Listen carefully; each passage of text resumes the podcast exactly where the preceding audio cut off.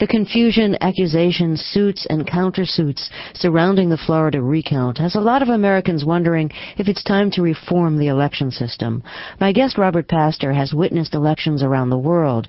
He established the election monitoring system for the Carter Center and for 13 years worked with monitoring teams in Latin America, the Caribbean, the Middle East, and China. During the Carter administration, he served on the National Security Council. Pastor is a professor of political science at Emory University